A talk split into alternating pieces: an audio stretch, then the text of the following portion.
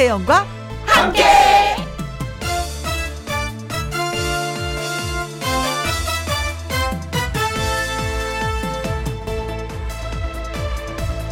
오늘의 제목 라떼 말입니다.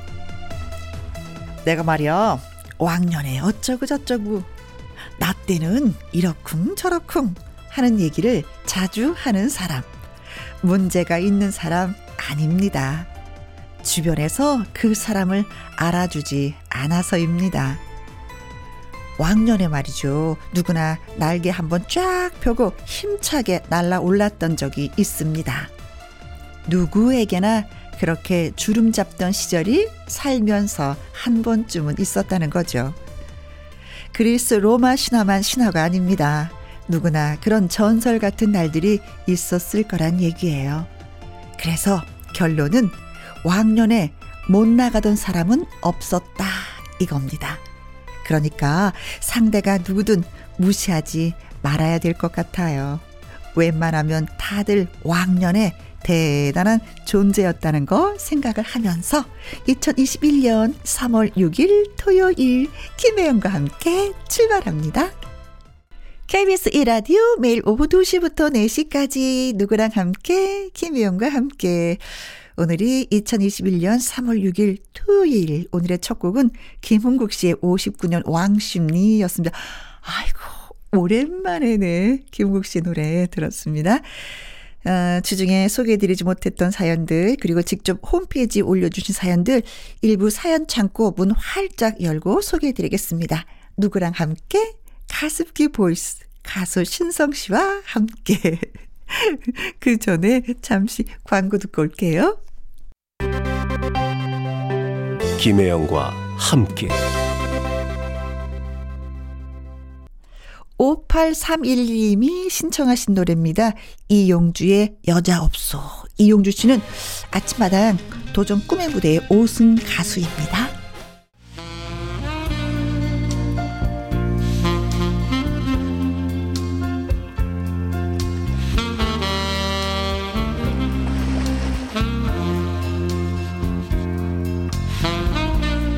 애청자 여러분의 이야기를 멋지게 소개해 드리기 위해서 자, 오늘도 문 열었습니다.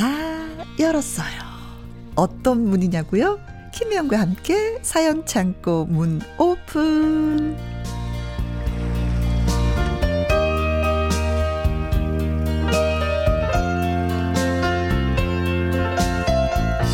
토요일의 남자, 사연을 전하는 남자, 사전남 가수 신성 씨입니다. 어서 오세요. 안녕하십니까.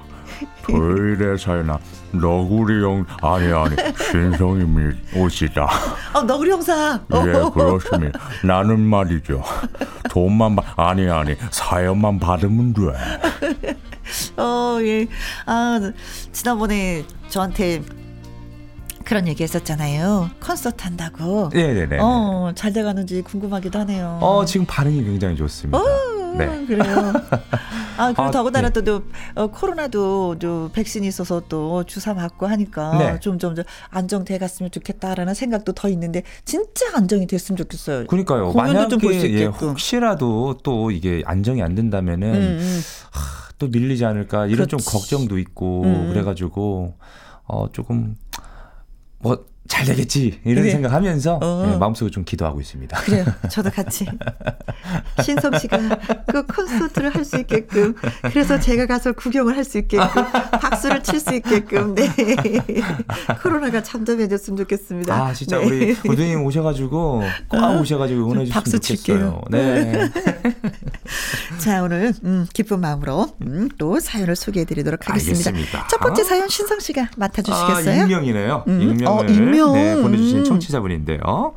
친구의 소개로 소개팅을 했습니다. 어, 이거 좋다. 친구가 소개팅 남을 소개하면서 음. 아주 똑똑하고 아는 게 많은 남자라고 말하더라고요. 아는 게 많다. 그렇죠. 그런데 이 남자 만나 보니까 너무, 너무 너무 피곤한 겁니다. 왜요? 아는 척을 너무 많이 하거든요. 어, 나좀 싫다 이러면. 네.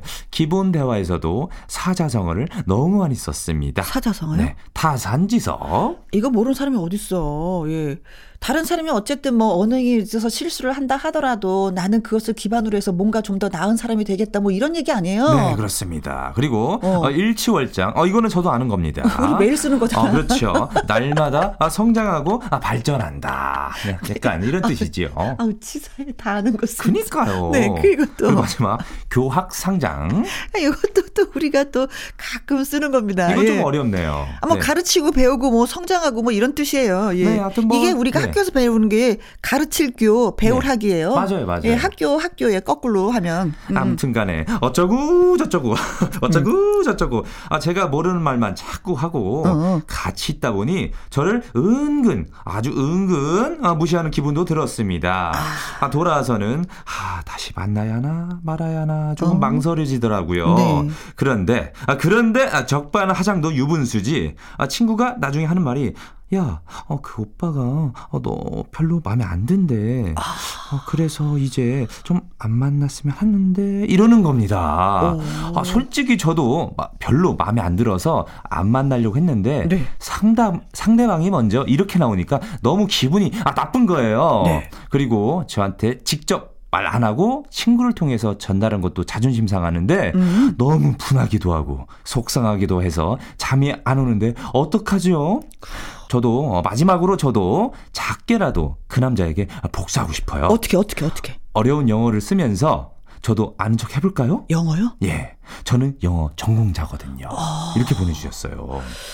두 분이 영어 쓰고 한 분은 영어 쓰고 한 분은 사자성어 쓰면 막상 막하였겠는데 진짜. 아니 뭐 이 남자친구분 뭐 이게 무슨 이봉군 훈장님도 아니고 아니 도대체 정체가 뭐죠? 예? 아 도대체 왜 이런 분을 만나는지 좀 어학당을 아, 다니셨나? 예, 그러니까요. 뭐 청학동 뭐 출신이신가?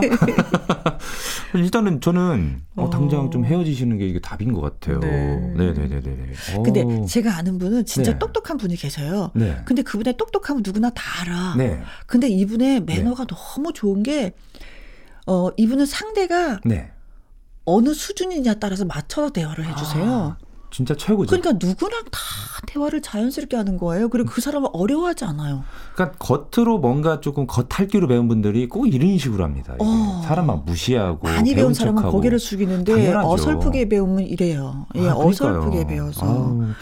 그리고 예예예. 예, 예. 그리고 이분 어, 헤, 헤어지시기 전에 복수하고 싶다고 했잖아요. 영어 전공자. 네네네네. 일단은 어 이분도 반박을 하는 겁니다. 어. 네. 사자성어로 어. 어 기소부력 어, 물시어니 물시 어인이여라 어허. 이 뜻이 뭐냐면 어 내가 하고자 하지 않은 것을 남에게 하지 마라 이런 아. 뜻입니다. 예 그리고 한 마디 더 하십시오. 안분지족 분수를 알아라. 그리고 마지막으로 영어 전공자니까 어, 딱 세 마디 하십시오. 아 굿바이. 굿바이.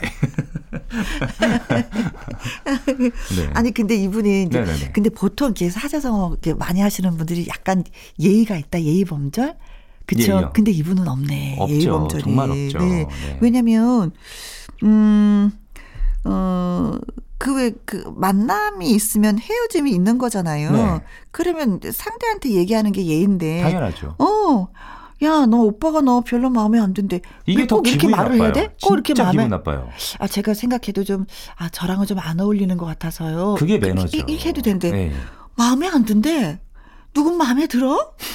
오, 그래서 이제 안 맞은 안 만났으면 한데 이게 벌써 매너가 없는 이렇게 거야. 되면요 소개해준 친구도 욕, 같이 욕을 먹게 되는 거예요. 그렇지 헤어지길 안 좋은 방법입니다. 네. 음, 헤어지길 잘했다. 아직 헤어진 상태가 아니랍니다. 네, 네 헤어져 버려. 그렇죠. 네, 굿바이. 네. 근데 뭐 이럴 정도면 헤어진 거죠. 뭐 네. 만나서 우리 헤어져요. 이거 할 건 아니잖아요. 네. 그렇죠? 헤어진 거야 그러면. 아 그렇죠. 응, 헤어진 거야. 깨끗하게 있고 아 세상에 이런 남자도 있구나 다시는 이런 남자 말하지 만나지 아, 말아야지 뭐 이런 경험을 한번 그렇죠 예. 이것도 인생 교육이니까요 그렇죠 네, 네, 네 그렇죠 네. 그렇죠 그리고 절대 상처 입지 마세요 이런 네. 걸로 상처 입을 일이 아니야 아, 당연하죠 아유 네. 남자가 얼마나 많은데 당연하죠. 아, 널렸습니다, 남자들. 아, 네. 예, 예, 네. 네, 네. 진짜 그렇습니다. 여자가 귀해, 여자가 귀해. 당연하죠. 요즘 네. 여자가 더 귀하죠. 네, 네. 그렇습니다. 네. 자, 우리가 일방적으로 막 그야말로 남자분 흉봐줬는데 좀 속이 풀리셨는지 모르겠네.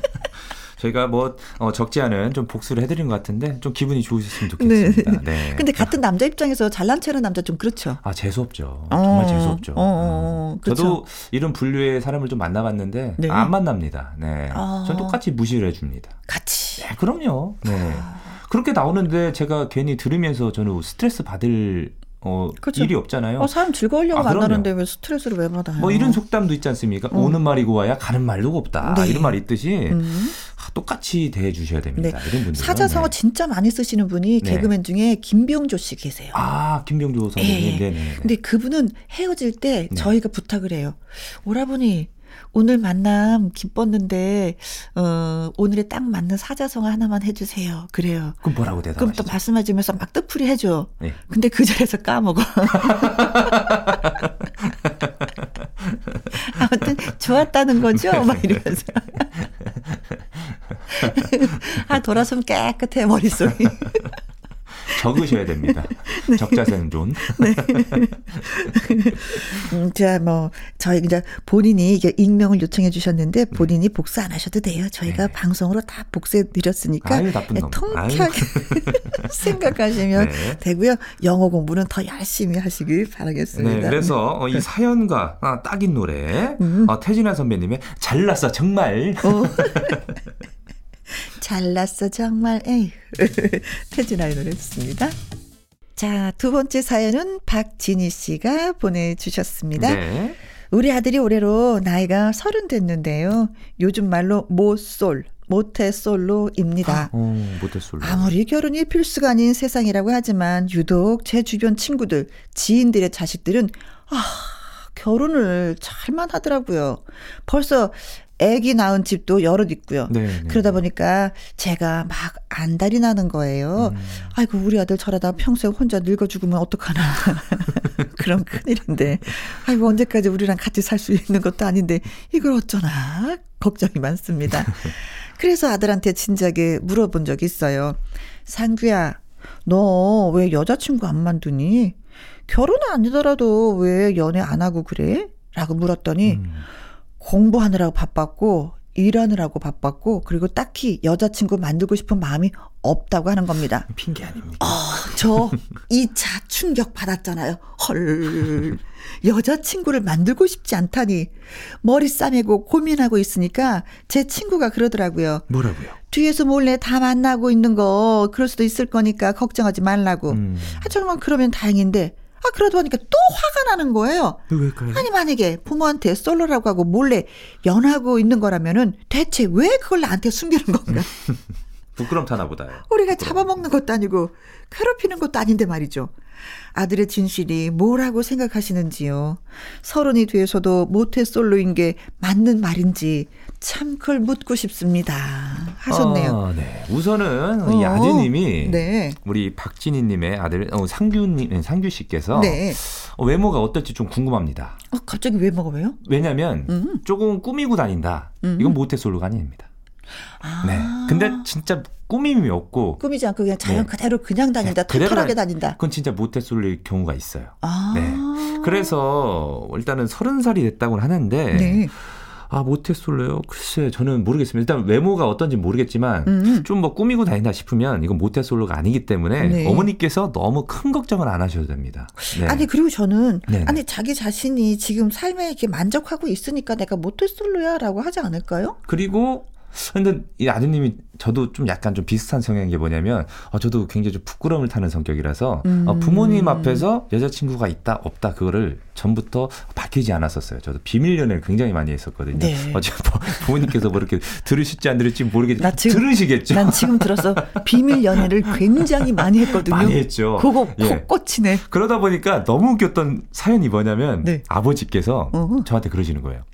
너는 어찌 어찌 된 놈이 응. 어 여자 하나를 그렇게 못 만드냐고 아. 어 이 쑥맥 아니냐고 어, 너뭐뭐 예. 뭐 잘못된 예. 거 아니야? 예 그러니까 그런 너한테 생각, 문제 있는 거 아니야? 예, 생각을 하셨는데 이거를 집에서 저한테만 말씀하신 게 아니라 동네방네 돌아다니시면서 제 저거 쑥맥이라고 여자 하나도 못 데리고 온다고 막 그거를 다 소문내고 다니시는 거예요. 네. 그러다 보니까 동네 사람들이 아니, 우, 아니, 어떻게 됐길래, 며느리 자리도 하나도 못 데리고 다니냐고, 뭐 동네 사람들 저한테 막 그러는 거예요. 오, 하, 그러다가 나중에 어쩔 수 없이 한번 밝히게 된 계기가 있었어요. 네네. 네. 여자친구를. 네네네. 아버지, 솔직히 저 좀 만나는 여자 있습니다. 했더니 아버지가 갑자기, 그래요? 나중에 저한테 오시더니, 너 왜 아버지한테 그런 얘기도 안 하고 말이야? 예? 어, 서운하죠. 아버지 서운하다고. 예? 아. 그 나중에, 나중에 그 처자한테 말이요. 어. 집에 한 번 좀 오라고 그래요. 맛있는 밥 대접해 줄 때가 한번 데리고 오라고. 보고 싶다. 네. 보고 싶어. 아, 그랬던 추억이 있네요. 네. 네 그래서 아, 저도 부끄러움을 많이 타가지고 좀 이렇게 밝히지 어, 못했던 어. 그런 시절이 좀 있었어요. 아. 아드님이 부끄러움을 많이 타셔서 네. 그런가 아니면 자기 자신의 그 지금의 삶에 만족을 하신 건지. 네. 네. 근데 뭐 남자 나이 서른이면 정말 어린 나이예요. 그렇죠. 지금은 어린 어린 어려요. 나이죠. 지금 네, 네, 네. 신성 씨 지금 나이는 일곱입니다. 아 부끄럽네요. 박진희 씨, 저도 일곱도 있습니다. 네. 아드님 서른이면 네. 아직 7년은 더 있어도 돼요.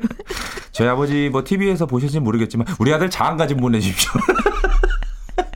어르신들 똑같아. 그렇죠. 근데 이제 저는 이제 이분의 마음을 네. 이해하는 게 우리 딸이들은 또 서른이 넘었잖아요. 네, 네, 네. 남자 서른하고 여자 서른 넘은 건 또 다르잖아요. 저도 조금 또 어머니 마음에 네. 예, 예, 좀 공감이 가긴 아. 가요. 어. 어, 그 따님은 근데 우리 딸은 또 안 가겠다는 건 아니야. 안 가겠다는 건 아닌데 연애에 관심이 없고 회사만 왔다 갔다 왔다 아, 갔다 그래요? 왔다 갔다. 네. 따님이 좀 이렇게 잘 꾸미고 다니세요? 아니요. 걔는 네. 우리 딸은 네. 어느 날 제 옷이 없어졌어요. 그럼 네네. 제 옷을 입고 가고요. 어느 날 아빠 옷이 없어졌어요. 그럼 네. 아빠 옷을 입고 가고요. 아 진짜요? 어 어느 날 따님이 아빠 옷을 동생 입는다고요? 옷이 없어졌으면 동생 옷을 입고 가는 애. 쇼핑을 너무 싫어해. 어, 이거 조금. 어. 예, 진짜 연애 관심이 없는. 구두 없어요. 어, 어, 그럼 신발만 신고 다니고요? 운동화. 운동화만. 어, 어, 저는 오히려 누님이 더 걱정될 것 같은데. 제가. 박진희님보다 누님이 더 걱정될 것 같은데요. 제가, 제가 네, 더 네, 네. 걱정해요. 아. 네. 음, 근데 뭐 건강하고 또 네. 자기 자신이 하는 일이 있고 하면은 어머니 조금 더 기다려 주셔도 예, 괜찮을 것 같아요. 이거 혹시 사연 이거 누님이 그 이름 바꿔서 보내신 건 아니죠? 근데 요즘에 젊은이들이 네. 내가 음 어떻게 경제적인 기반이 잡히지 않으면 네. 장가를 가려고 하지 않고 네. 시집을 가려고 하지 않더라고요. 맞습니다. 대한민국에 계신 우리 어, 청년 음. 어, 우리 청년분들 네. 파이팅 하십시오. 네, 네, 네, 네, 진짜 힘내십시오. 네. 그렇습니다. 네. 그래서 음. 어, 노래를 또 준비를 했죠. 네. 어떤 노래? 네, 민혜경 선배님의 내 인생은 아, 나이 것. 엄마 내 인생 내 거야. 내가 알아서 할게요. 이거네요.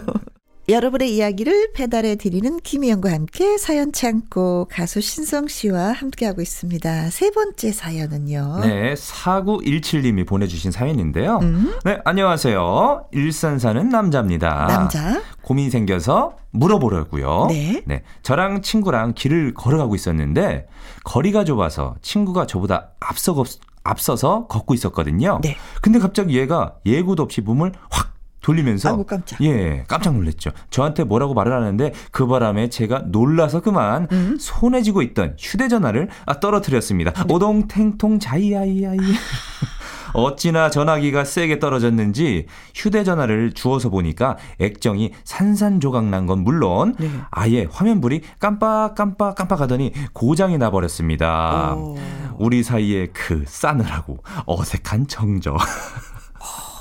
저도 뭘 어떻게 해야 할지 모르겠고 친구도 난감하다는 눈빛으로 저를 보고 있고 네. 난감하네. 난감하네. 친구가 야 어, 그, 그, 야, 그 휴대전화 비용 나오면, 어, 마, 마, 마, 마 말해. 어, 어, 어. 저도 그래서, 어, 어, 어, 그, 그, 그래. 어, 일단, 일단 보고, 음, 음. 그렇게 일단 상황을 정리했습니다. 네. 수리점에 가보니까 고치는 비용이나 바꾸는 비용이나 그게 그거더라고요. 네. 알아서 결정하라고 하는데 고치는 것만 해도 돈이 꽤 들더라고요. 음. 근데 막상 친구한테 야, 돈 내. 이러기가 좀 그런 거예요. 친구한테 돈을 다 받자니 좀 그렇고 네. 사실 전화기를 떨어뜨린 거에 제 잘못도 있는 것 같고 네. 대체 얼마를 받아야 할지도 모르겠고 안 받자니 돈이 많이 들고 머리가 아픕니다. 네. 친구는 제 연락 기다린다고 했으니 따로 어, 문자도 없고 제가 먼저 말을 걸어야 하는 상황인데요. 두 분이라면 어떻게 하실 건가요? 라고 이렇게 보내주셨네요. 어, 진짜 이거는 이렇고. 너무 애매해요. 어. 왜 애매하냐면요. 음.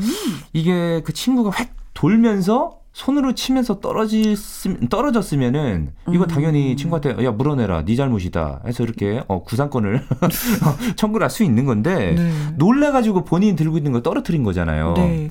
이게 뭐 50대 50인지 물론 친구가 놀라기는 네. 했어. 네네. 놀라게 했기 때문에 내가 네. 놀래서 떨어뜨렸어. 네네. 그런 식으로 따지면 또 친구한테도 약간의 책임감이 있긴 해. 네. 친구가 왜 돌리는 거야? 갑자기 가던 길 가는 가면 되는 건데. 그러니까요. 네. 아, 아, 그렇다고 이거 내가 너 때문에 놀라서 했으니까 이거 반 물어내. 이것도 아, 이거 애매하죠. 네. 그래서 좋은 방법이 내가 다 하자니 돈이 또 많이 들고. 어, 방법이 있어요? 어, 좋은 방법이 일단 전국에 계신 이 라디오를 어, 청취하고 계신 우리 변호사님이나 혹은 어, 판검사님들 듣고 계신다면은 어, 이게 기물 파손죄인지 아닌지 어, 청취자 게시판에 좀 명쾌한 해답을 좀 올려주셨으면 합니다. 어, 근데 진짜 뭐 모르는 네네네. 사람이 이랬으면 네. 야, 아, 당신 때문에 이래서 내가 놀래서 이랬으니까. 물어내시오라고 네. 하는데 또 친구인데. 맞아요, 친구니까. 또 친구는 아유. 장난 삼아 한 거였는데. 그게 아, 이거 애매해요. 정말 애매해요. 아, 좀 내가 경제적으로 좀 넉넉하면 아, 내가 알아서 고치고 야 밥 한 번 사. 이거 얼마 들었는데 돈돈 들었다 야. 그쵸, 그쵸. 이러면 되는데, 네, 되는데, 이게 또 휴대폰 이게 가격이 않아요. 만만치가 않거든요. 네. 약정이 걸려 있을 수도 있거든요. 왜냐하면 어. 바꾸게 된다면 또 약정 비용을 또 물어내야 되고 어. 그럼 돈이 더 나가게 되는 경우가 있거든요. 아니 이거 네. 완전히 뭐뭐 뭐 고치는거나 사는거나 그게 그거라고 하니까 네. 새로 장만을 하셔야 되는 상황이 된 것 같은데. 저도 지금 보면 핸드폰이 좀 액정이 좀 이렇게 금이 가 있어요. 네. 근데 볼 수 없을 정도가 아니라 음. 그냥 금만 간 거기 때문에 쓰는 데는 지장이 없습니다. 음, 음, 그래서 음. 제가 약정이 한 약 3개월 정도 남았거든요. 네. 그때 되면 새거로 바꾸려고요. 아, 네. 근데 이분은 아예 뭐 쓸 수 없을 상황이 되었기 때문에 네네네. 네, 네. 어. 어, 핸드폰 사실 때그 네. 보험을 안 드셨나 봐요. 폰 보험. 그거는 그, 잘 모르겠는데 네네네. 그런 거 있잖아요. 또 중고 폰 사는 네. 게 있더라고요. 네네. 예.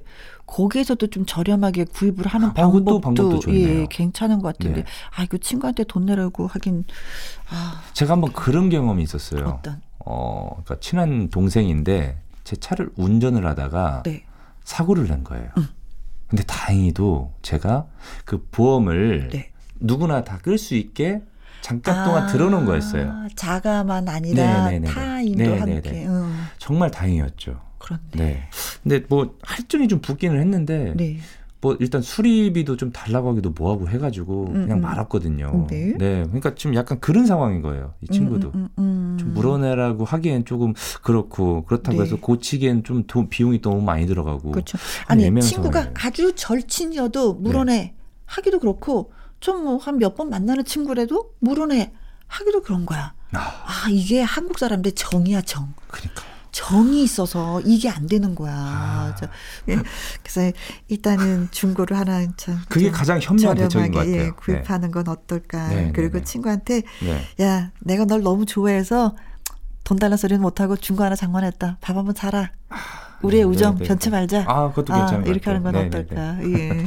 싶기도 합니다. 아이고, 어디에서 또 이렇게 핸드폰을 떨어뜨려서 이러셨을까. 장난기들이 많아가지고. 아이고. 그래요. 예, 어, 길을 걸을 때, 특히 또 손에 핸드폰 있을 때 깜짝 놀라게는 하지 맙시다. 네. 네. 자, 어떤 노래? 아, 요번에는 어, 우정, 두 분 우정 변치 말라는 뜻으로 해서 네. 아, 최고 친구 노래. 어, 소명 어, 김정호 선생님의 노래죠. 네. 최고, 최고 친구. 친구. 네 번째 만나볼 사연은 3575님이 주셨습니다. 누가 우리 남편 좀 말려주세요. 우리 남편은요, 혈액형, 별자리, 사주, 이런 걸 아주 좋아합니다. 호기심에 좋아하는 거면 말도 안 해요. 그걸 또 엄청 믿어요. 어, 이번 달 물병 자리 운세가 별로 안 좋아. 어쩐지 내가 요즘 좀 별로더라. 당신은 AB형이라 성격이, 아유. 나는 B형이라 좀 성격이 급하긴 한데 그래도 뭐 듣고 싶잖아. 아, 대화가 대부분 이런 식입니다. 저는 괜히 알게 되면 휘둘리는 것 같아서 관심을 두지 않으려고 하는데 네. 남편은 틈만 나면 운세풀이를 보러 다닙니다. 아. 그리고 조금만 잘 맞히는 데 있잖아요. 그러면 예약을 걸어두고 몇 달씩 기다립니다.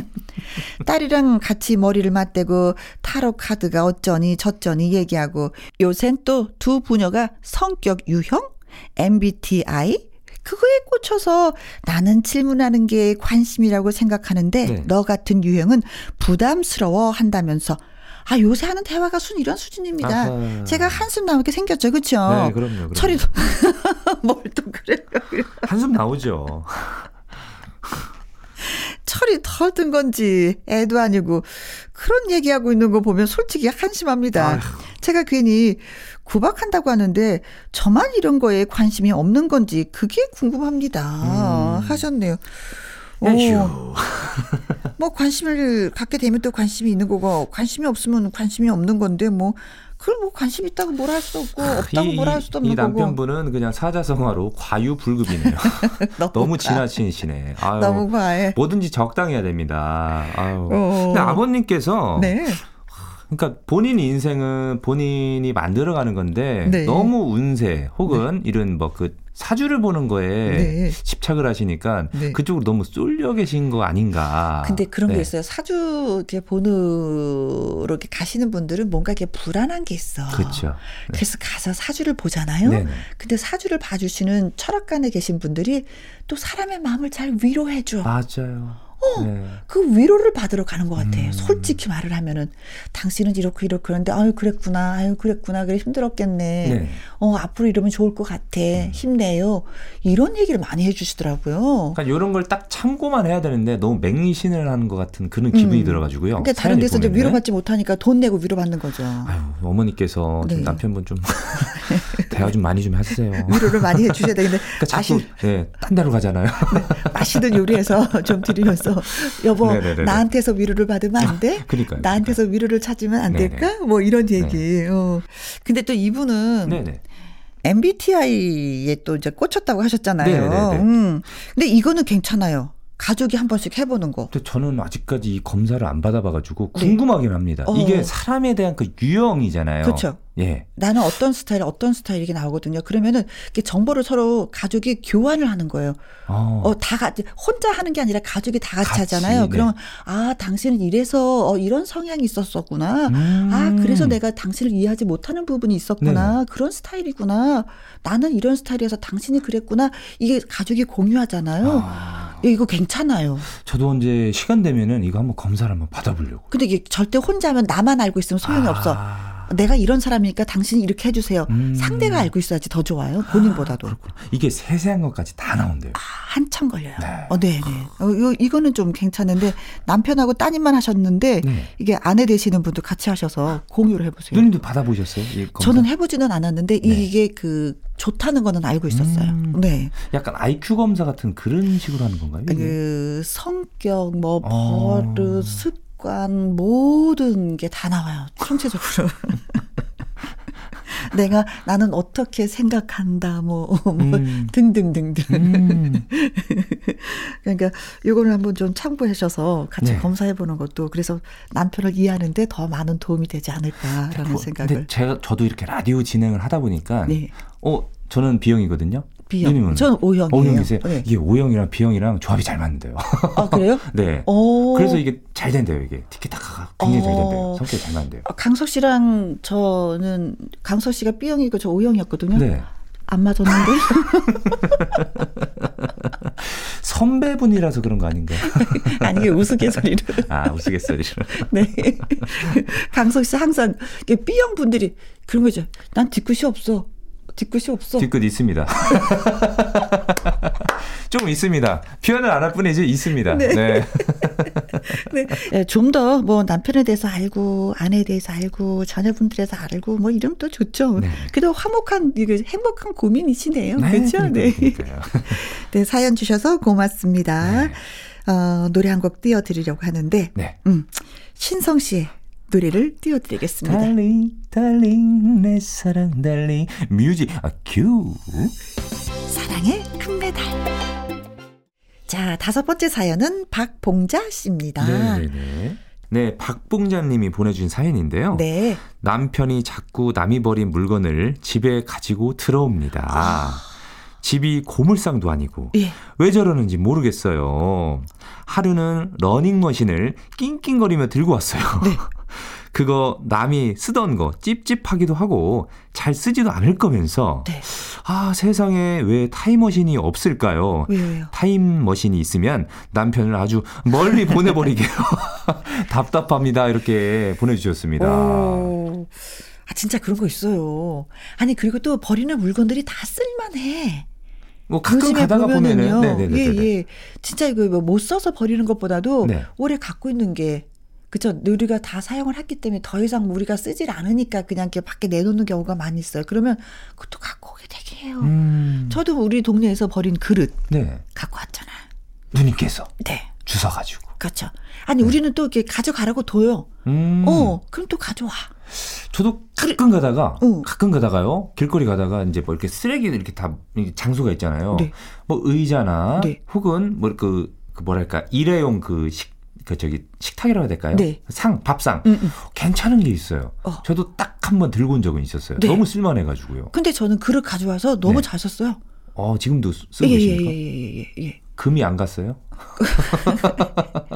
이게 아파트에 사시는 분들은 네. 우리가 우- 오늘 뭐 그릇 정리를 했습니다. 필요하시면 가져가세요 하고 이렇게 써놔요. 아, 네네네. 그럼 이제 거기서 이제 몇 개 가져오고 저도 이제 그릇 정리할 때 내놓으면 또 다른 분들이 가져가서 또 쓰시고 뭐 어, 굉장히 알뜰하시네요. 네, 진짜로. 그러- 그러거든요. 네, 네. 근데 요거 야, 러닝머신. 요거는 진짜 네. 근데 이제 가져오셨으니까 네. 이제 쓰시게끔 한번 지켜보세요. 얼마나 잘 쓰나.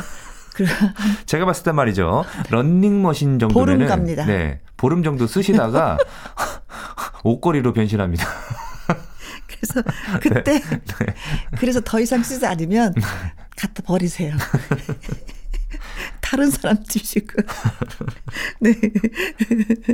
근데 좀 아까운 게 많긴 많아. 어르신들은 옛날에 그 왜 진짜 없었을 때그 그쵸. 네. 생활을 많이 사셨기 때문에 버리는 것이 다 아깝다 그러시더라고요. 맞아요, 아이, 그. 쓸만한 걸 왜 저렇게 버리나. 아직도 쓸만한데. 그러시는데 이제 젊은 사람들도 유행이 있고 하니까 또 착각착각 또 바꾼단 말이죠. 저희 어머니도 옛날 그릇 같은 거 있잖아요. 음. 안 버리세요. 음. 그대로 있어요, 집에. 음. 정말. 그래요. 네, 네, 네. 어, 자, 아무튼 네. 좀 지켜보다가 다시 갖다 버리는 걸로.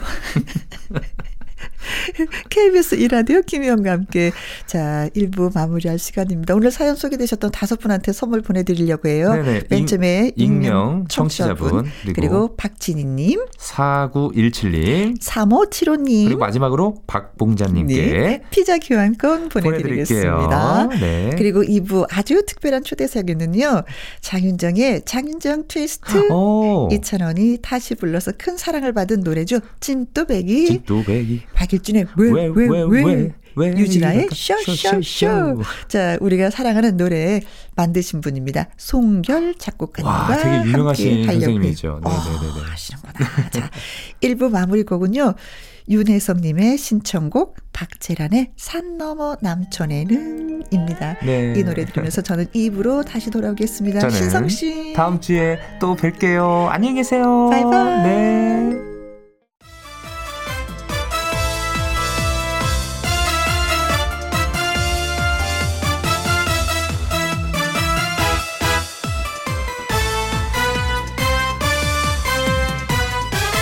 김혜영과 함께. KBS 2라디오 김혜영과 함께 2부 시작했습니다. 오선지 위에 음표를 그리고 근사한 멜로디를 만들고 멋진 노래를 완성하는 마술사. 아주 특별한 초대석. 이번 주인공은, 음, 송결 작곡가이십니다. 이 노래로 환영을 먼저 좀 해야 될 것 같아요. 작곡 박송결, 작사 김학진, 장윤정이 부릅니다. 장윤정 트위스트. 김혜영과 함께.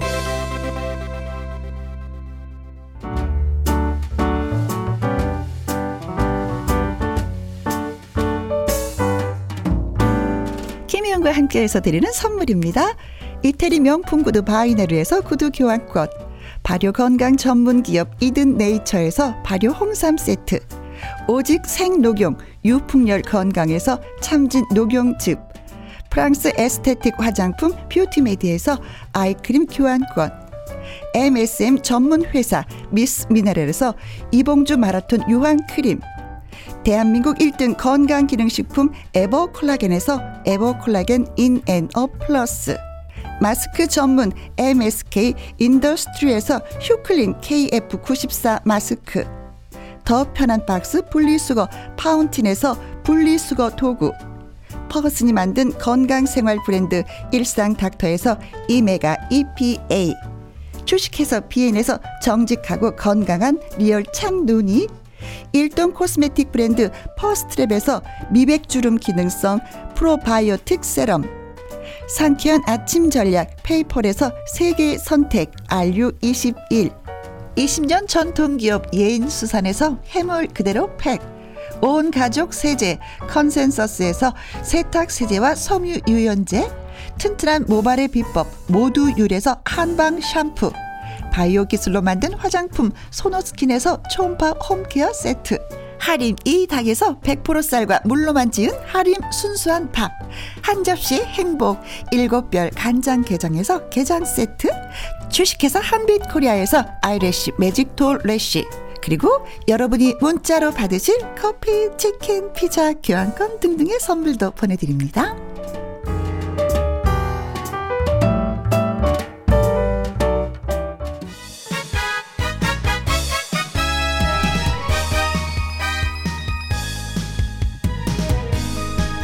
강호의 세계는 넓고 고수는 많다. 이게 무협지에만 나오는 얘기는 아닙니다. 대한민국 대중음악계에도 그렇게 출중한 숨은 고수들이 있고 활약을 하고 계십니다. 우리 가요계 그런 고수 한 분을 소개합니다. 톡 쏘는 자기만의 색깔로 강호의 한 모서리를 지키고 있는 작곡가 누구일까요?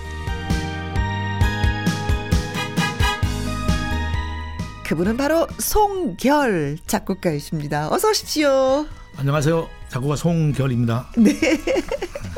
예, 아유 반갑습니다. 선생님은 처음 뵙는 것 같아요. 글쎄요, 저뭐 이제 우리 김혜영 씨는 제가 텔레비전에서 많이 보는데요. 네. 저희는 스텝이라 작곡가들 별로 나올 기회 없거든요. 그렇죠. 네. 하지만 이 선생님의 노래는 굉장히 많이 소개했던 기억이 나요. 아, 네, 감사합니다. 네, 근데 어 이 노래도 선생님 작품이었네. 어, 네네. 이 노래도 선생님 작품이었네. 음. 하는 노래들이 어, 의외로 굉장히 많았어요. 네. 어. 근데 오늘 제가 선생님을 뵙고 나서 다시 한번 또 학습을 하는 분위기입니다. 음. 네. 자, 처음 듣고 온 노래가, 음, 장윤정의 장윤정 트위스트였어요. 어떻게 장윤정 씨한테 본인의 이름을 붙여서 트위스트라는 이름을, 제목을 붙였을까요? 원래 이그 장윤정 씨는 이, 이 당시에 벌써 이제 이미 큰 가수가 돼 있었고요. 네. 근데 장윤정 씨 그 회사 대표를 제가 좀 잘 알거든요. 네.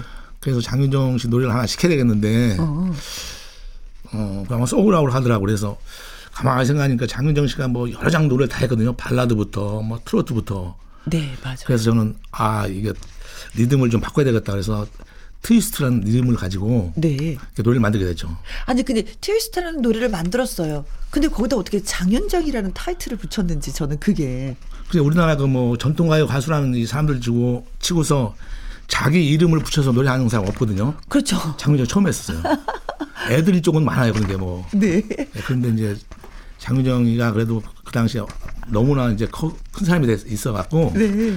장윤정 이름을 붙이자. 네. 이렇게 됐습니다. 그래서 어, 저는 막 신인이면은 어, 이름을 붙이면 아 노래를 부르면서 신인이니까 이름을 좀 한번 더 알리는데 효과가 있겠다라고 생각을 했었는데 아, 장윤정은 그만큼 많이 이렇게 성장한 가수인데도 이름을 붙였는데 그 리듬이 너무 좋아요. 장윤정 뭐 이러면서. 네, 완전 들으셨습니다 진짜로. 네. 이 노래는 그 언제 만드신 거예요?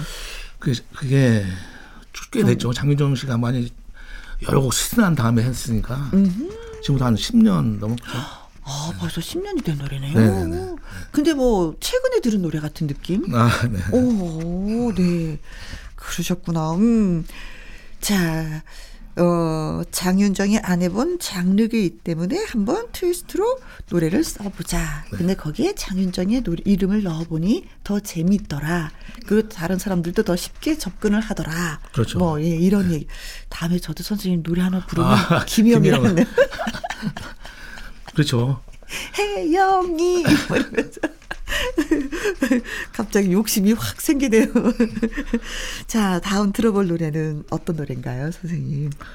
어, 고인이 됐는데 이성우라는 그 가수가 있었어요. 그래 예, 예. 진또배기를 부르고 열심히 피아하다가 한 3년, 2년 됐나? 그렇게 췌장암이 갑자기 걸렸는데 네. 그 췌장암 걸리고 나서 한 두달 있다 바로 죽었어요. 아이고야. 너무 늦게 아, 정말 발견했구나. 안타까운 일이 있었죠. 네. 음, 그래서 더 이상 음, 노래 발표를 하지도 못하고 알리지도 못하고 네네. 그냥 사장돼 있는 그런 노래가 되고 말았는데 음, 이 노래는 어떻게 해서 이렇게 탄생이 돼서 이렇게 또 히트곡이 됐을까요? 제가 이, 이 노래도 참 꽤 오래됐어요. 오래됐는데 어디 조선일보인가 아무 신문을 보는데 전면 광고에 네. 이게 소떼 위에 오리 세 마리가 이렇게 앉아가지고 네. 이게 딱서 있는데 어, 나라를 지키는 수호신 그게 써 있더라고요. 아. 아 그걸 듣고 그걸 딱 보자마자 어우 그냥 가슴 뭐가 머릿속에 띵하더라고 그래서요. 네. 그래서 진또배기가 뭔가 하고 좀 좀 찾아서 봤더니 아 우리 어촌마을에서 네. 입구에 서서 그분 나라를 마을을 지켜주는 수호신이다. 네. 나오더라고요. 그래서 거기에 이제 그런 노래를 가사말을 붙여갖고 제가 만들었죠. 음, 네. 아유, 30년 전에 또 광고를 보시면서, 어, 근데 이게 맨 처음에 부른 가수가 또 이성우 씨도 아닌가 봐요. 네네네. 다른 분이 또 먼저 노래를 부르다가 그 노래가 이성우 씨한테 갔고 이성우 씨 노래가 음 잠잠해질 때 다시 또 이찬원 씨가 그렇죠. 불렀고 와, 이 노래가 참 여행을 많이 했네요. 아. 이분한테 갔다, 저분한테 갔다. 그렇죠. 맨 처음엔 어떤 분한테 이 노래를? 이 노래를 처음 부른 가수는 부부 가수인데요. 머루 다래라고. 아, 네, 머루 다래라고 예. 있었어요. 네, 맞아요. 네, 그분들이 둘이 노래를 불렀는데 어, 처음에는 이제 그 저의 노래를 이렇게 PR 하고 했었는데 네. 이 친구들이 이제 다른 곡을 PR 하더라고요. 아. 그래서 이제 이제 거의 사장이 됐었는데 이제 그 다음에 이성우를 만나서 네. 진또배기를 새로운 그 버전으로 리메이크해서 이제 부르게 된 거죠. 네. 그럼 이 노래가 만들어진 지도 30년도 더 된 거예요? 그 정도 됐어요. 와, 좋은 노래는 어. 잠을 자도 있다가도 30년 뒤에 깨어나는군요. 그렇죠. 어. 이 노래를 안 부르는 사람이 별로 없을 정도로 메들리에서 많이 불러와서 사람들에게 익숙하고 있었어요, 익숙하게. 네. 어, 이 가수가 불렀다라기보다도 그렇죠, 많은 분들이 부른, 네. 예. 음. 이성우 씨가 부른 버전하고 지금은 좀 많이 다르죠. 그렇죠. 그렇죠. 아무래도 이제 그 이찬원이란 젊은 친구가 부른 거는 아무래도 젊으니까 네. 좀더 이제 그 뭐라 그럴까 좀 밝고 예, 좀 이렇게 노래를 좀 더 어떻게 보면 이성우보다 노래를 더 잘하더라고요. 젊은 애가 그런지. 네. 그렇게 느끼셨어요? 네네. 네, 네.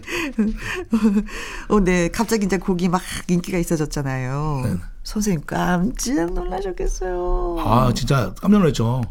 왜냐면 이게 노래가 히트하면 저희는 이제 그 어떤 수입원 돈 들어오는 게 네. 진짜 뭐 선거송 같은 제일 많이 들어오거든요. 어떤 거요? 선거송, 로고송. 선거송. 어, 네. 선거철 되면은. 네, 작년인가 배작년인가 선거할 때 굉장히 많이 그, 그 로고송 그 벽이 많이 들어왔어요. 아, 이, 게 진토배기가 선거송으로도 유명했었어요. 네, 네 많이 들어왔어요. 네. 돈 들어오는 소리가 들렸겠네요. 아, 그돈 그때 많이 들어왔죠. 그것으로. 그러면 사실은 그 장윤정 트위스트도 네. 그 장윤정만 빼면 사람 이름만 붙이면 되거든요. 네. 그 당시도 돈 많이 들어왔어요. 아, 그것도 로고송으로. 로고송으로. 네, 네. 아, 또 그런 게 또 있구나. 네. 그 장윤정 트위스트가 더 나았어요. 이찬원 씨가 부른 진또배기가 더 나았어요. 근데 이제 장윤정 씨 나올 때 선거할 때는 어? 선거가 컸었거든요. 네. 아. 그래서 그때는 뭐 정말 더 많이 들어왔고 네. 진또배기 할 때는 우리나라 그 코로나 뭐뭐 뭐 이렇게 하고 네. 많이 못 쓰게끔 이렇게 네. 음악을 이렇게 틀게 돼 있어서. 네. 아, 또 뭐잖아 또 투표도 해야, 해야 할일 있잖아요. 시장 선거가 있으니까 네. 선생님. 네. 그럼 이찬원 씨한테 좀 아이고 고마워라고 말씀을 좀 전하시면 아, 하셨어요. 굉장히 네, 고맙게 생각하죠. 어, 통화는 못 해보셨죠? 통화는 못 해봤는데 네. 언제 한번 만날 일이 있을 거예요. 네. 네. 네. 자, 진또배기 2,000원 버전의 노래를 어떻게 들으셨는지. 선생님 뭐 젊은 사람들의 감성이기 때문에 참 좋았다라고 말씀하셨는데, 그렇다면 저는 이성우 씨가 부른 진또배기 이 네. 시간에 한번 들어볼게요. 어떻게 불렀는지. 그때 당시는. 네. 송결 작곡, 김학진 작사, 진또배기. 예, 이성우 씨의 목소리로 듣습니다. 아, 이성우 씨의 진도백이 들었는데 이천원 씨의 그 톤 비슷한 그 음향이 있네요. 아, 그럼요. 이성우 씨가 뭐 어떤 트로트란 그 장르를 같이 부르는 가수들이니까 네. 비슷한 어, 네. 아이고 가족들이 들으셨으면 또 좋아하셨겠다 이성우 어. 씨가 저기. 자 이번에 들어볼 노래는 박일준 씨의 왜 왜 왜, 라는 노래입니다. 네. 음. 어, 장윤정 퀴스트 뭐, 진토비게 왜, 왜, 왜, 노래 제목들이 이게 한 번 딱 들으면 이거 잊혀지지 않는 타이틀을 많이 이게 쓰시네요. 아무래도 이제 대중가요가 그 제목이 상당히 중요하거든요. 그렇죠. 그런데 이제 뭐, 옛날 처음에 이게 노래가 말도 안 되는 제목 가지고 네. 시작을 했었거든요. 말도 안 된다는 생각하셨어요. 예. 근데 그게 이제 지금부터 한 그죠 몇십 년 전에는 그 공연 윤리위원회가 있었어요. 네, 있었어요. 그 노래가 공연 윤리위원회 심의를 심의가 통과 못하면은 연말 낼 수가 없었거든요. 네. 그래서 이제 못 내고 있다가 음. 박윤순 씨를 만나가고 멜로디 스틴이 좋다고 그래서 앞에 네. 그왜 왜 왜라는 걸 좀 첨가시켜서 좀 아, 하는 거죠. 그럼 그때 당시 방송윤리위원회 이 왜 왜 왜 타이틀 이게 마음에 안 든다? 아니 막 말도 안 돼가. 아, 타이틀이 말도 안 되라는 네, 타이틀이었는데 네. 심의가 안 났기 때문에 네, 다시 네, 네. 타이틀을 왜, 왜, 왜 로 했다. 예, 예. 아, 말도 안 돼? 아, 그럴 수도 있지. 왜, 왜. 아, 근데 옛날에는 그, 그런 심의가 뭐 우리나라 가요 보면 막 뭐 동백아가씨 뭐 무슨 가요에 해서 막 외색이라 해서 막 심의 걸리잖아요. 네. 이거는 무슨 뭐가 말도 안 되냐고 방송 따지셨구나 그쪽에서 안 된다고 하더라고 그래서 네. 그랬던 거죠. 네. 요새는 작사 작곡하고 이제 어, 제목 타이틀을 붙이는 데 있어서 좀 많은 편함이 있어요. 그렇죠. 옛날에 그렇죠. 비해서는 네, 네. 좋은 시대예요. 맞아요. 네. 어, 마음대로 내 마음을 표현할 수도 있고. 그렇죠. 네. 어, 그래서 원래 있었던 노래인데 다시 이제 편곡을 살짝 하셔서 이제 왜왜 왜가 네, 된 거죠. 살짝 하고 가사를 조금 바꿔주면 이제 좀 현대에 맞게 네. 뭐 이건 사실 우리나라 그 서민들을 위해서 만든 거거든요. 음, 야, 맞아요. 너무 이제 서민들 너무 못 살고 잘 사람 너무 잘 살고 그래서 네, 그거를 좀 가사 내용에 집어넣어서 누구는 소주 먹고 누군, 누구는 뭐 양주 먹고 네. 누구는 버스 타고 누구는 택시 타고 뭐 이런 걸 집어넣어서 네. 해서 박희준 씨가 이 노래 가지고 제기를 했어요, 사실. 아. 그 동안에 박희준 씨가 아파가지고 막 수술을 하고 그래서 침체 상태에 있다가 네. 이 노래를 들고 딱 나와서 다시 제기를 해서 나온 거예요. 네. 박일준 씨하고는 어떻게 인연이 박일준 씨는 우리 친구처럼 잘 지내요. 아. 나이가 비슷하거든요. 네. 네. 그래서 뭐 소주도 한 잔 기울이고 네. 얘기도 하다 보니까 이 노래는 야 일준아 네가 불렀으면 좋겠어. 네, 그렇죠. 네. 근데 박일준 씨는 뭐 옛날에 그 Unchained Melody라는 그 번안곡 오 진아 이 노래도 기가 막히게 잘하죠. 오치나. 네. 왜냐면 그런 휠이 사실은 그 미국에도 보면 그 흑인들 휠이 나오는 거거든요. 아, 휠이 있어요. 확실히 이제 그런 휠이 나오더라고요. 네네네네네. 그 노래도 참 인기가 있었는데. 아, 그럼요. 음, 네. 자, 그렇다면 박일준의 왜, 왜, 왜 듣습니다. 작곡 성현, 작사 성주입니다. 어, 선생님. 저 노래 들으면서 생각했는데요. 선생님이 지금 거짓말을 하시나? 왜냐면 여기에 송결, 뭐 작사, 뭐 이런 게 아니에요. 작곡 성현, 작사 성주거든요. 송결이 없어요. 이거 어떻게 된 거예요? 어? 저희 그 작품자들 작사도 마찬가지고 작곡도 마찬가지고 이렇게 그 예명이 많이 있어요. 제 송결도 제 예, 예명 예명이 예. 예명이세요? 네, 송결도 예명이고 성현도 있고. 아, 그럼 송결도 예명이고. 네, 성현도, 성현도 예명이고. 네, 또 있습니다. 송민석이라고도 또돼 있고. 예. 이게 저뿐이 아니라 그 작품자들이 저작권협회 이렇게 등록한 이름이 씩 가져온 사람이 많아요. 왜 이렇게 연예인도 아닌데 예명을 그렇게 많이 갖고 계세요? 근데 그게 이제 보면 왜 그런가 저도 뭐 그랬는데 네. 이게 이제 다른 사람한테 아 내가 작곡한 걸 작을 일단 나중에 나중에 알아야 되겠다. 네. 뭐 이런 경우 있을 때 이제 이름을 바꿔서 올리고 나중에 알릴 이유가 뭐가 있어요? 좋은 곡 있으면 빨리빨리 알려야죠. 근데 그게 이게 지내다 보니까 있잖아요. 우리도 경쟁 저기가 하다 보다 보니까 네. 좀 그런 게 생기더라고요. 알게 모르게 라이벌이니까. 네, 라이벌이 많죠. 아, 내가 이때 요 음악을 내보내는데 내 이름으로 내는 것이 아니라 예명으로 내야 되겠다. 네. 아. 그, 그, 그 저만 저뿐이 아니라 그런 분이 많아요. 어, 그래서 예명으로. 그래도 통장은 하나죠, 선생님. 그렇죠, 통장 하나죠. 통장 하나죠. 거기다 거기다 이제 예명 등록하는 게 있어요, 저작권 협회에서. 네. 그 등록을 해놓으면 통장은 하나 이렇게 들어옵니다. 네. 네. 어, 그러면 네. 어 알게 모르게 그 작곡가 뭐 작사가는 수, 인원 수가 한뭐 몇백 명, 몇천 명 되는데 알고 보면 백 명 이렇게 되는 거 아닌지 모르겠네. 어, 그건 아니고요. 뭐 작곡자들은 뭐 한 3만 명, 4만 명 거의 되니까 음. 이름은 뭐 여러 여러 개를 쓸 수 있습니다. 저희. 아 그렇군요. 네. 아 새로운 걸 알았어요, 선생님. 네. 그래도 진짜 다행인 건 통장은 하나로 통한다. 아, 네. 네. 어, 선생님은 음악 인생 어떻게 시작을 하셨어요? 저는 원래 그 중학교 때 네. 어, 브라스 밴드에서 제가 그 나팔을 불렀어요. 아, 악기를 들으셨어요? 네, 저는 이제 고향이 대전인데 네. 대전에 이제 한밭중학교라고 아, 충청도 지역에서는 제일 그, 그 뭐야 그 밴드부가 유명한 밴드부에 있었어요. 네. 거기서 저는 나팔 불, 불다가 네. 이제 사회 이제 고등학교 나오고 뭐 그럼 이제 나팔 그만두다 보니까 음악을 하게 되더라고요. 음악을 이제 전문으로 많이 했으니까요. 그렇죠. 아무래도 뭐 악보도 다 알고 하시니까. 네. 그 대학 다닐 때 그래서 저는 락 같은 건 이런 노래를 했어요. 아 노래도 하셨어요? 네, 노래 했어요. 저는. 오, 오 락하고 어울리실 것 같아요. 지금 외모하고. 그 노래하다가 사실은 이제 뭐 이게 뭐 뜻대로 잘 안 되잖아요. 음, 음. 뜻대로 잘 안 되니까 뭐 배운 게 도덕질이라고. 네. 이제 뭐 작곡을 하고 이렇게 하게 된 거죠. 아, 네. 악기를 다루다가 노래를 하시다가 작곡을 네. 셋 중에 어느 게 가장 편하셨어요? 그래도. 근데 사실은 진짜 노래하는 게 제일 부러워요. 아, 노래를 하고 싶지. 노래에 대한 미련은 네. 네. 어, 요즘에 그 락은 많이 주 이렇게 어떻게 뭐라고 표현해야 되나? 들을 수가 없어요, 락을. 아, 그렇죠. 그렇죠. 세상에 이렇게 사실은 락 같은 경우 어떤 밴드 위주로 하는 이런 음악이 네. 발달돼야지만 사실 우리나라 음악이 발달되는데 네. 그게 잘 우리나라는 잘 안 되더라고요. 아, 락 하시는 분들이 사실은 이렇게, 이렇게 텔레비전에서 이렇게 출연 요청이 와도 그게 힘들다 그러더라고요. 왜냐면 그 악기를 다 본인들이 싣고 와야지 된다고. 그러니까요. 다른 사람들은 자가용 타고 오면 되는데 이분들은 트럭을 몰고 와야 네. 된다고. 그렇죠. 그 악기가 없을 땐 또 대여를 해서 와야지 돼서 앰프며 뭐며. 그래서 이제 락이 점점 더 힘들어지고 섭외받는 게 싫고 뭐 이랬다고 말씀하시더라고요. 맞아요, 맞아요. 진짜 그게 저도 제일 불만인데. 네. 우리나라 앞으로 대중가요 이런 것이 앞으로 잘 되려면은 그런 음. 그런 밴드 이런 것이 네. 잘 돼야 되거든요. 네. 음악성도 있는 거고 그게. 네. 그때 락 노래하셨을 때 기분은 어떠셨어요? 아니, 그 노래는 저 매일 하고 싶죠. 저는 뭐 이제 그래서 사실 어 음반도 매번 냈죠. 네. 어, 어떤 락 음반 이런 건데 이게 이제 우리 이런 그 가요계 통해서 잘 아까 말씀하셨듯이 음. 좀 이게 인기 끌기가 힘드니까 음. 결국 이게 어려우니까 이제 자꾸 그러니 다 사실 돌아와 쓴 거죠. 이제. 맞아요. 어, 그분들이 얘기하는데 출연료도 참 문제였다고. 아, 그럼요. 한 사람이 나와서 노래하는 금액하고 그룹이 나와서 노래하는 금액이 같았다고 그러시더라고요. 맞아요.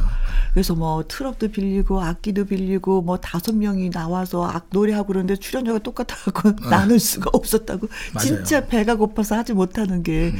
이게 그룹이라고 하셨는데 에이구, 선생님 생각 하셔서 말씀하시니까 그 생각이 다 나네요. 네, 네. 진짜 맞습니다. 그게.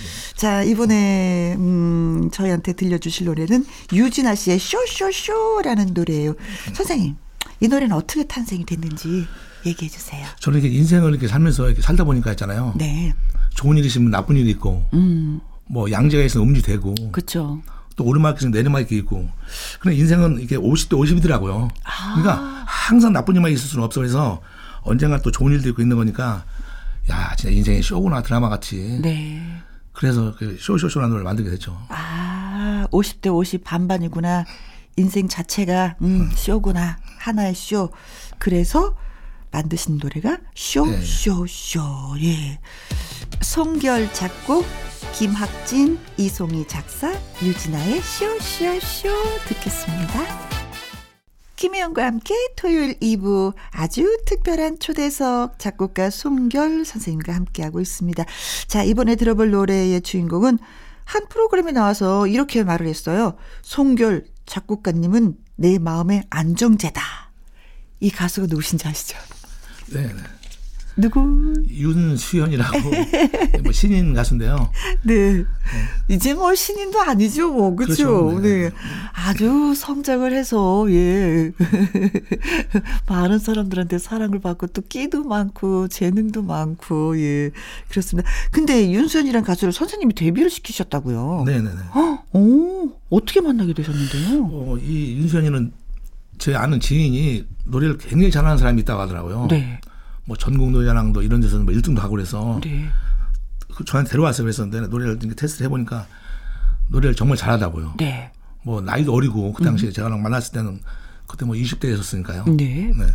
그래서 뭐 이렇게 보니까 뭐 트로트를 너무 잘하는 거예요. 그래서 노래를 뭐 한 1년 6개월 정도 정말 그 신나게 노래, 노래했죠. 그 친구 막 울기도 많이 했어요. 음, 아, 스승님이셨군요. 네, 네. 데뷔만 시킨 것이 아니라. 네. 네. 그래서 그, 그, 그래서 그, 그 인욱의 그 장윤정 씨 데리고 있는 기획사에다가 네. 소개를 해서 네. 그쪽에 전속을 하게 돼서 이제 이 친구가 탄생된 거죠. 어, 선생님, 그런 거 있잖아요. 어, 재능이 있는데, 그럼 내가 이 아이를 내가 매니저처럼 해서 한번 키워볼까? 라는 욕심도 있을 텐데 어떻게 이렇게 다 키워놓고 능력 있는 아이를 발굴하셔서 다른 회사에 또 취직을 시킬 수가 있는지 어 욕심이 없으신 거 아니에요? 아, 아 욕심은 있는데 이제 이게 뭐 그냥 뭐 입으로 되는 게 아니거든요. 네. 그뭐 움직이려면 뭐 돈도 필요하고 많은 그런 자금이 필요하니까. 네. 그 당시에 뭐 장윤정 인후계 그쪽 회사는 튼튼한 회사였거든요. 음. 그래서 이런 트로트 가수를 한번 해보시죠. 그래서 아. 애가 또 키도 크고 네. 뭐 끼도 있고 네. 굉장히 다재다능한 가수예요. 맞아. 내가 데리고 있는 것보다도 더 큰 물에서 놀면 네가 더 성장할 것이다 하고 그렇죠. 선생님이요 잘 키워서 네. 그냥 시집 보낸 거네요. 아니 잘 커서 네. 나중에 네가 진짜 히, 내가 갖고 간 노래 하나 히트곡을 하나 내주라 그랬어 그랬어요. 네. 그 대신 네가 클 때까지는 항상 음. 머리 숙이고 다니고 네. 열심히 자만하지 말고 노래 어, 부르라고 다니라고 열심히 하고 있어요. 네. 인간이 되어라. 네. 그리고 다음에 너 크면 내 노래 한 곡만 불러다오. 그렇죠. 네, 네, 네. 어, 그러셨구나. 어, 호랑이 선생님 아니셨어요? 혹시 많이 아, 아까 뭐 많이 울었다고 하니까. 네, 많이 울었어요. 왜냐하면 이게 이 친구가 그, 그 간호대학 나와서 네. 간호사 출신이에요. 그 집에서 아니 열심히 그 돈 잘 벌고 있는데 왜 가수한다고 다 때려치고 전화하고 있으니까 네. 집에서 또 딸 하나 요 하나고. 아. 그래 얼마나 부모들이 가슴 아프겠어요. 네. 그러니까 뭐 빨리 일은 안 되지니까 그렇게 많이 울기도 많이 했죠. 네, 그러셨구나. 그래서 선생님이 주신 이 노래가 아리쓰리 아리랑. 인가요? 네네. 성, 이렇게 어느 정도 그 크고 나서 가수로서의 그 발돋움을 하고 나서 주신 건지 아니면 맨 처음부터 이 노래? 아니, 맨 처음에 같이 이제 데뷔할 때 줬는데 네. 제곡을 피안 안 하고 이제 그 천태만상을 시작했죠. 아, 네. 그러셨구나. 어, 그러다 보니 그것이 노래에 막 인기가 있다 보니까 네. 이제 대륙이면 그런 노래 쪽으로 많이 가더라고요. 음, 음, 음, 음. 언젠가 이제 뭐 지금도 뭐 잘 돼 있지만은 네. 좀더 큰 가수가 되면은 네. 또 저랑 같이 한번 작업할 날이 있겠죠. 네. 네. 아 선생님 속으로 아이 아리쓰리 아리는 이걸 불러주지 천천상을 또 서남이 있으셨겠다. 어, 그런 말 있었죠 사실. 네. 그러나 이제는 또 어, 윤수연 씨가 더 잘 되길 바라는 스승의 마음. 그렇죠. 음, 네. 네, 네. 잘 되길 바라는 거죠, 저는요. 네, 네, 네. 음, 이게 어떤 내용이에요, 이 노래는? 이게 우리 이제 아리스리 아리랑, 우리가 왜 아리랑이라는 걸 보면은 사실 우리 전래 민요인데 음. 이 아리랑이라는 뜻이 뭘까? 왜 아리랑, 아리랑 하면 그렇게 이게 사실 옛날 폴모리 악단도 그렇고 전 세계에서도 이 아리랑을 알려줬거든요. 연주하셨, 예. 연주했죠. 근데 왜 아리랑, 가만히 이렇게 생각을 해보니까 아 정말 옛날에 우리 그 조상들이 그 나라를 막 그냥 침략에 들어오면 어떻게 보면 그 우리 관리들은 도망다니고 그랬잖아요. 네. 우리 국민들이 나라를 지켰거든요. 음. 그러면서 그 농사지면서 노래 이렇게 부르고 내는 것이 아 가슴이 너무 아리고 음. 가슴이 너무 쓰려서 네. 이런 노래를 부른 것이 아닌가라는 생각이 생각해서 이제 그 가사를 그런 내용으로 해서 사랑의 노래를 붙였죠. 네, 그래요. 작곡 송결, 작사 김학진, 오성, 윤수연의 아리쓰리 아리랑 듣겠습니다. 김혜영과 함께 토요일 2부 아주 특별한 초대석 작곡가 송결 선생님과 함께 하고 있습니다. 곡을 만드실 때요. 아무래도 뭐 보고 듣고 느낀 경험이 녹아나는 게 당연하겠죠. 그렇죠. 그렇죠. 경험하지 않은 거는 쓸 수가 없는 거겠죠. 그런 면에서는 뭐 연기자도 경험을 많이 해야지만이 그 연기가 빛나듯이 작사 작곡가 선생님들도 진짜 경험을 많이 해야 되는데 주로 어떤 경험에서 이렇게 글들이 나오는 거예요? 제가 그 어떻게 보면 그 사실 어떤 배고프고 좀 이렇게 힘들 때 네. 이런 그 곡을 잘 만들게 되죠. 왜냐면 음. 그뭐 정말 그 옛날에는 그 어려 어려웠을 때는 사실 그 밥도 굶을 때가 많이 있었거든요. 네. 그러면 뭐 저녁 때 만나서 뭐 술 한잔하고 아무것도 없는데 기타 나 치면서 그냥 그런 슬픈 노래 같은 것이 많이 생각나고 이런 경우가 어, 많이 있죠. 네. 밥을 굶은 상태에서도 기타를 치면 노래가 나오고. 그렇죠. 네. 막걸리 한 잔하고 기타를 쳐도 곡이 나오고. 예. 멀리 여행을 떠나도 그쵸. 그렇죠. 지는 해를 봐도 아이고 선생님 너무 부자신데요. 그러고 보니. 아. 어? 부자. 저는 왜냐면 배가 고프면 배 고픈 걸로 끝나고 만약에 제가 막걸리 한 잔을 했으면 그걸로 그냥 잠자면 끝인데 선생님 거기에서 뭔가가 또 탄생이 되는 거니까. 아, 아 부자다라는 느낌이. 음. 그래서 써놓으신 곡은 몇 곡이나 되세요? 써놓은 곡은 뭐 많죠. 뭐 셀 수는 없는 건데 네. 그것을 다 발표하기는 좀 그렇게 쉬운 건 아, 아니죠. 네. 좀 이제 또 다른 가수가 있으니까 우리가 뭐 저희가 뭐, 뭐 싱어송라이터 뭐, 뭐 그러는데 그것은 쉬운 일이 아니고 네. 결국은 이제 앞에서 가수가 음. 나가서 노래를 불러줘야 되는데 또 그 사람들이 맞아야 되니까 그 노래와 네. 그 가수가 호흡이 또 맞아야지 그리고 그렇죠. 듣는 분이 또 삼박자가 맞아야죠. 그렇죠, 그렇죠. 네. 이제는 김민국이 밤이 무서워라는 노래를 또 준비했습니다. 이 노래는 어떤 노래인지요? 이 노래는 진짜 진짜 제가 실제로 음. 20대 때 젊을 때잖아. 그러니까 누구 뭐 좋아했던 여자가 있었는데 어느 날 갑자기 이제 헤어지게 됐죠. 네. 근데 그 정말 그 저는 진짜 이 사랑을 진짜 해봤다고 생각해요. 그래서 네. 그 여자를 찾아서 전국을 다 돌아다녔어요. 어, 그러셨어요? 네. 돌아다녔어요. 그러다가 이제 정말 죽을라고도 하고. 음. 그래서 이거 뭐 밤에 밤만 되면 무서운 거 잠이 안 오니까. 심하게 가슴앓이 하셨네요. 네, 진짜로요. 낮에는 사람들 만나서 이제 얘기하니까 상관없는데 저녁 때만 되면 술을 먹어도 수면제를 먹어 잠이 안 와. 음. 그래서 만든 게 밤이 무서워져 이제. 네. 어, 그 심정으로 예. 그 사연을 아니까 네. 한번 또 깊이 있게 들어보도록 하겠습니다. 작곡 송결, 작사 박성훈, 김민국의 밤이 무서워 듣습니다. 선생님의 가슴앓이가 그대로 예, 담겨 있는 밤이 무서워 예, 잘 들었습니다. 근데 또 선생님 오래 전부터 우리 그 전통 가요를 위해서 노력을 해 오셨다고요. 어떤 원래 우리나라 노래가 사실 어 어떻게 보면은 그쭉 흘러 흘러온 것이 사실 어떤 트롯이라는 장르인데요. 네. 사실은 이 트롯이라는 거는 리듬이 하나 일종이거든요. 그렇죠. 쿵짝, 쿵짝, 이런 거고, 디스코는 쿵쿵짝, 쿵쿵짝은 뭐 slow rock은 블루스 같은 건 짠짠 짠짠 울리는 건데 하나의 리듬을 나타내는 건데 우리나라 가요를 전부 트롯 가요로 하면 안 된다. 음. 이거 안 맞는 말이거든요, 사실. 네. 왜냐하면 이게 뭐 리듬 자체는 전부 어떤 춤으로 이루어져 있어요. 트롯이라는 것도 일본 사람들에 해서 또로또 오래갖고 춤도 있고. 네. 근데 우리나라 노래 전체를 갖다가 뭐 예를 들어서 뭐 어? 탱고 노래도 있는데 그것도 트롯이라고 하고 음. 이게 안 맞는 거거든요. 그냥 그래서 제가 이제 생각한 게 아, 이렇게 하면 안 되겠다. 우리나라의 어떤 뿌리가요가 맞는다. 우리나라. 뿌리를. 네, 그래서 R자를 넣어서 네. root라는 그래서 KR 팝이라는 단체를 제가 만들어서 네. 이렇게 같이 활동하고 있어요. 아이고. 네.